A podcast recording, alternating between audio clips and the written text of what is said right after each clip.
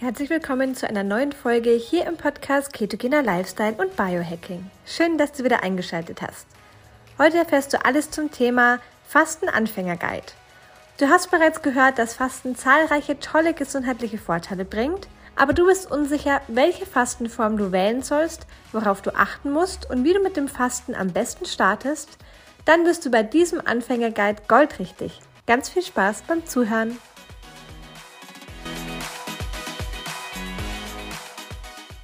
Wie lange kommst du ohne Essen aus? Drei Stunden, fünf Stunden, 12 Stunden, 14, 15, 16, 18, vielleicht sogar 20 Stunden. Jeder Mensch ist unterschiedlich und Fasten, also längere Zeit auf Nahrung zu verzichten, hat ganz, ganz, ganz, ganz viele Vorteile. Intervallfasten ist ein absoluter Trend geworden. Fast keiner, der nicht in irgendeiner Form Intervallfasten macht. Und dennoch gibt es Leute, die sich extrem schwer tun, die überhaupt nicht wissen, wie sie starten sollen, die überhaupt nicht wissen, ob es was für sie ist oder ob sie es überhaupt schaffen so lange auf ihre Nahrung zu verzichten. Und dieser Guide soll dir heute einen kurzen Einblick geben und vor allem aber auch praktische Tipps, die du für dich ab sofort umsetzen kannst, um das Intervallfasten in deinen Alltag zu integrieren, es vor allem aber nachhaltig, gesund und gewinnbringend zu integrieren. Teile ich heute mit dir meine Top-Tipps. Und wir starten direkt, würde ich sagen, mit Tipp Nummer eins, nämlich starte nicht von 0 auf 100. Hast du noch nie gefastet und ist es für dich vielleicht gerade auch so machbar, drei Mahlzeiten ohne Snacks zu dir zu nehmen, dann starte mit drei Hauptmahlzeiten ohne Snacks. Das ist ein ganz, ganz, ganz, ganz wichtiger Punkt und wird ganz, ganz oft unterschätzt, dass auch die Snacks mal wegzulassen etwas ist, was deinem Körper Gutes tut. Längere Essenspausen sind gut für den Darm, erhöhen auch die Fettverbrennung, weil einfach das Fettverbrennungshormon besser arbeiten kann, wenn der Blutzuckerspiegel gesenkt ist und der Insulinspiegel niedriger ist. Das heißt, auch Essenspausen, das heißt drei Mahlzeiten mit vier bis fünf Stunden Essenspause, können schon ein guter Start sein. Starte nicht direkt mit, ich habe noch nie gefastet, ich fange jetzt mal an mit 24 Stunden Fasten. Kannst natürlich tun, aber ich würde dir empfehlen, dich langsam ans Fasten heranzutasten. Starte erstmal mit drei Hauptmahlzeiten und ohne Snacks. Dann kannst du anfangen, mal 14 Stunden zu fasten oder vielleicht auch nur mal 12 Stunden. Einfach mal ein bisschen gucken, dass du das Frühstück nach hinten verschiebst oder das Abendessen etwas früher zu dir nimmst. Dann gehst du vielleicht auf 14 Stunden, dann gehst du auf 15 Stunden, dann auf 16 Stunden und beobachte dich und schau, wie es dir geht. Übertreib's nicht, überfordere deinen Körper nicht, sondern taste dich langsam Stück für Stück an immer längere Fastenfenster heran. Du kannst auch einfach mal eine Woche das so machen, dann die nächste Woche versuchst du einfach ein bisschen mehr, dann gehst du wieder zurück zu Woche eins. Völlig egal, du kannst dir so ein Muster überlegen, was für dich gut passt aber starte langsam und gewöhne deinen Körper auch ans Fasten. Fasten darf eine Herausforderung sein. Fasten ist im ersten Moment auch eine Herausforderung. Das ist auch okay, weil aufgrund von diesem Stressor, der durch Fasten entsteht, entstehen diese ganzen wunderbaren Anpassungsprozesse wie Autophagie, Zellreinigung, all das, was der Körper macht, geschieht eben aufgrund von diesem Stressor des Fastens, der aufs System einwirkt. Aber Fasten sollte dein System auch nicht überfordern oder zum chronischen Stressor werden und damit vielleicht sogar weitere negative Aspekte mit sich ziehen. Deswegen starte einfach mal ganz entspannt äh, mit drei Hauptmahlzeiten. Wenn du gerne snackst, lass mal die Snacks weg, dann versuch einfach mal die Stück für Stück zu steigern und auch schon 13 Stunden, 14 Stunden Fasten kann schon ganz, ganz, ganz, ganz tolle Vorteile haben. Je nachdem, was du für ein Typ bist, auch was vielleicht für Vorerkrankungen vorliegen oder für hormonelle Disbalancen müsst du Fasten dir ganz genau anschauen, ob Fasten tatsächlich etwas für dich ist. Es gibt bestimmte Menschen, die sollten nicht fasten. Schau dazu auch gerne mein Video an, was ich gedreht habe zum Thema, ähm, dann solltest du nicht fasten. Also diese Personengruppen sollten lieber nicht fasten. Ähm, oder auch Fasten für Frauen, ähm, weil sich da ein bisschen anders verhält. Aber heute geht es wirklich darum, du bist blutiger Anfänger, du hast noch nie gefastet, du möchtest gerne Intervallfasten integrieren, starte erstmal langsam.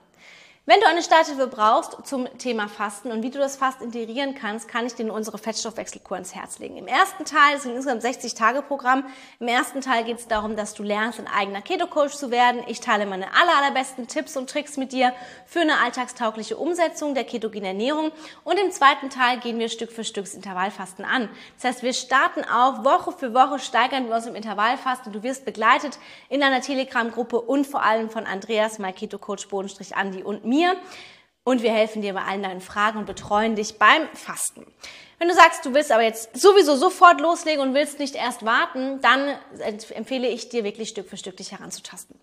Tipp Nummer zwei, suche dir ein Fastenfenster, was zu dir passt. Nicht jeder kann immer zur gleichen Zeit fasten. Ja, es ist auch völlig okay, wenn du nicht jeden Tag gleich fasten kannst. Ich komme auch gleich dazu, warum das sogar vorteilhaft sein kann.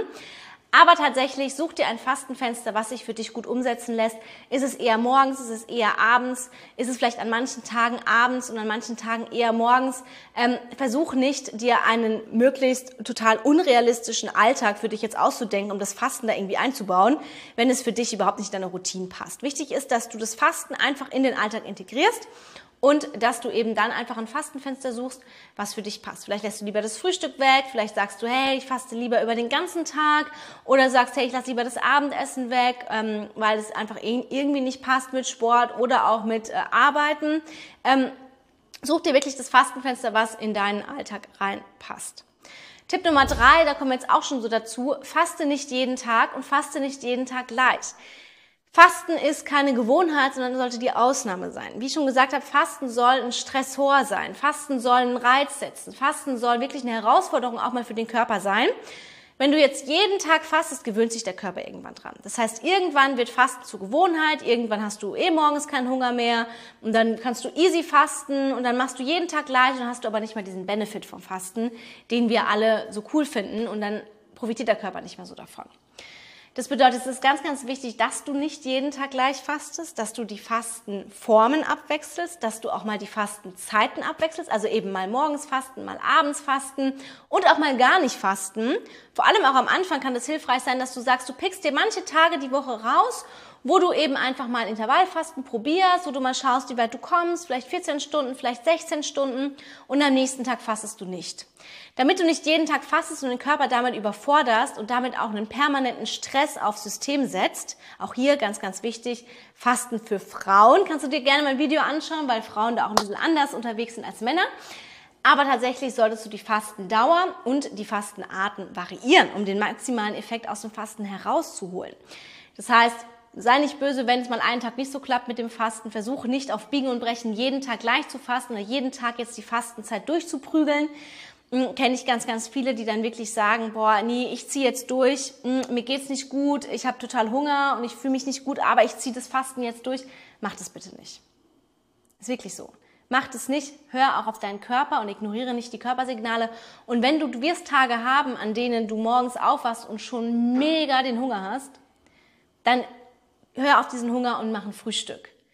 Denn wenn du das unterdrückst, dann kommt dein Körper in eine Stresssituation, dann schüttest du vermehrt Cortisol aus, dann unterdrückst du einfach dieses Hungergefühl und dann wird auch dein Stoffwechsel ähm, darunter leiden. Der Stoffwechsel wird dann ein bisschen langsamer, der ähm, ist nicht mehr so angeregt, wie wenn du eben morgens Hunger hast und gleich auch was isst und damit einfach auch deinem Stoffwechsel ähm, Gutes tust. Ja, also von daher hör auf deinen Körper und wenn du dich nicht nach dem Fasten fühlst, dann faste an dem Tag halt nicht. Dafür faste am nächsten Tag zum Beispiel. Also ähm, du musst nicht jeden Tag fasten. Das ist das, was ich eigentlich damit sagen will.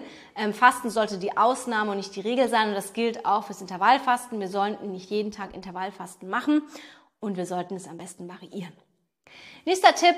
Achte darauf, dass du vor allem auch am Anfang, aber das gilt eigentlich für jeden, der fastet oder Intervallfasten machst, achte darauf, dass du ausreichend in den Essensphasen isst.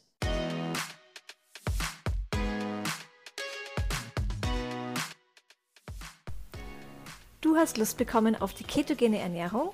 Wir haben für deinen Keto-Start eine kostenlose 7-Tages-Challenge erstellt. Alles, was du brauchst für deinen Keto-Start, sowie zu Beginn eine Einkaufsliste und Rezepte für jeden Tag zum Kochen. Außerdem bekommst du Zugang zu einer Community, die sich schon länger Keto ernährt oder wie du möglicherweise gerade beginnt. In der 7-Tages Hack Your Life Keto Challenge sind auch die beiden Coaches Florence und Andreas und du kannst deine Fragen jederzeit stellen. Den Link findest du in den Podcast Show Notes.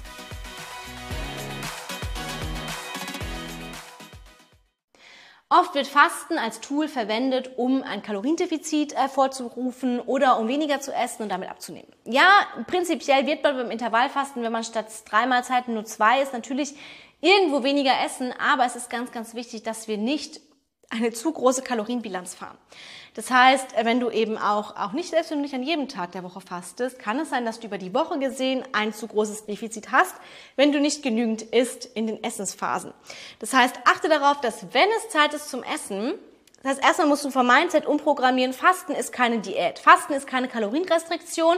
Fasten ist etwas, wo ich meinem Körper Gutes tun. Es geht nicht darum, weniger zu essen durch Fasten, sondern es geht darum, dem Körper zu unterstützen, dem Körper eine Verdauungspause zu gönnen, dem Darm Gutes zu tun, vielleicht auch die Zellreinigung anzutreiben, die Fettverbrennung voranzutreiben, aber nicht um Kalorien einzusparen. Und das ist ganz wichtig, wenn du dieses erstmal dieses Mindset hast, weil dann ist es so, dass du in den Essensphasen den Körper mit maximal vielen Nährstoffen versorgen solltest. Es geht nicht darum, in den Essensphasen jetzt Burger, Pizza und alles Mögliche in sich reinzuschaufeln. Dann bringt auch alles Intervallfasten der Welt nicht. Es geht darum, dass du deinen Körper mit nährstoffreichen, hochwertigen Lebensmitteln fütterst und die Nährstoffspeicher wieder füllst. Denn beim Fasten kann der Körper zwar auf die Nährstoffspeicher, die er noch hat, zurückgreifen, aber er kann ähm, tatsächlich auch nicht Ewigkeiten davon zehren. Und deswegen ist es ganz wichtig, dass wir in den Essensphasen auch unsere Nährstoffspeicher wieder füllen, dass wir auf ausreichend Gemüse, hochwertige Fette, viel Proteine achten. Wenn du dich nicht ketogen ernährst und ähm, sagst, du möchtest mal Kohlenhydrate integrieren, kannst du auch Kohlenhydrate, hochwertige Kohlenhydrate integrieren aber beim Intervallfasten ist ganz wichtig, dass wir in den Essensphasen auch genügend essen. Was passiert, wenn wir nicht genügend essen? Über einen zu langen Zeitraum fahren wir dann ein zu großes Kaloriendefizit. Das wiederum führt dazu, dass du vielleicht am Anfang abnimmst und dich freust, oh cool, ich habe durch Intervallfasten abgenommen. Nur ist das nie langfristig tragbar. Oft kann man das Gewicht nicht halten, oft fängt man an, irgendwann wieder zuzunehmen, wenn man auch mal ein bisschen mehr isst, weil der Stoffwechsel sich auch nach unten hin anpasst.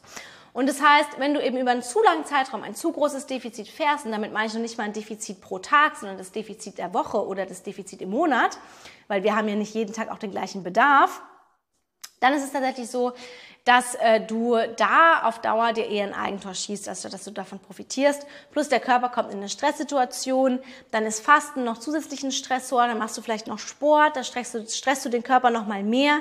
Das heißt, hier achte darauf, dass du deinen Körper mit maximal vielen Nährstoffen versorgst, wenn du fastest, damit er auch wirklich das hat, die Bausteine auch hat zur Verfügung, um eben Reparaturprozesse anzustoßen und um eben auch neue Substanzen zu bilden, neue Dinge zu bilden, neue Zellen zu bilden und damit eben komplett sich zu erneuern. Letzter Punkt und damit ganz, ganz, ganz, ganz wichtig ist, ähm, wenn du merkst, du bekommst Heißhunger, wenn du Intervallfasten machst. Das haben manche Leute und bitte ignoriere das nicht.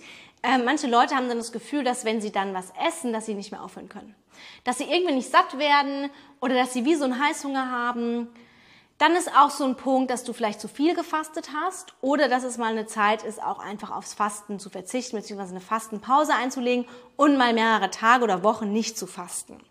Ja, einfach mal zu frühstücken, ein Frühstück aus Proteinen und Fetten, das hält den Blutzuckerspiegel stabil, das verhindert, dass du eben dann auch mittags oder zum Fastenbrechen normalerweise die Mahlzeit, die du sonst nehmen würdest, einfach ähm, dich überisst oder auch einfach in diesen Heißhunger verfällst.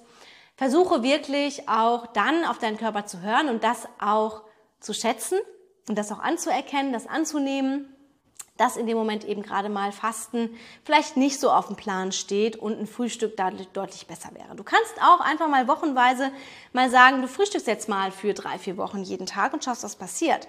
Gerade wenn du merkst, okay, irgendwas verändert sich in meinem Körper, ich habe vielleicht nicht mehr so die Energie, ich habe Heißhunger, ich habe Periodenschmerzen, ich habe eine besonders lange, starke Periode, die Periode bleibt aus, ähm, die Periode ist super unregelmäßig. Das sind alles so Zeichen, dass der Körper im Stress ist und Stress kann auch durch Fasten entstehen und durch zu viel Fasten entstehen. Und Heißhunger ist vor allem so ein Zeichen zu sagen, okay, vielleicht fährst du besser mit einem Frühstück und lässt das Fasten mal bleiben.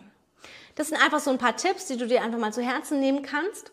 Ähm, es ist ganz, ganz wichtig, dass du auf deinen Körper hörst, dass du die Signale nicht ignorierst, weil du damit auch die Verbindung zu deinem Körper verlierst und dein Körper dir ganz klar sagt, was tut ihm gerade gut und was nicht. Und gerade beim Fasten ist es so, dass du lieber auf deinen Körper hören solltest, um das Maximale aus dem Fasten herauszuholen und wirklich auch die Benefits zu tanken, die das Fasten mit sich bringt. Und wenn du irgendwie was erzwingst, wenn du dich stresst, wenn du den Körper in eine Richtung zwingst, in die er gerade nicht gehen möchte, dann ist es eher kontraproduktiv. So schön, dass du reingehört hast. Solltest du noch weitere Fragen zur Folge haben und über Spotify zuhören, kannst du deine Frage direkt in der Fragen- und QA-Sektion unter der Folge stellen. Wir freuen uns natürlich auch sehr über deine Bewertung auf Spotify, Apple Podcast oder von wo auch immer du zuhörst. Danke fürs Zuhören, danke für dein Vertrauen. Bis zum nächsten Mal.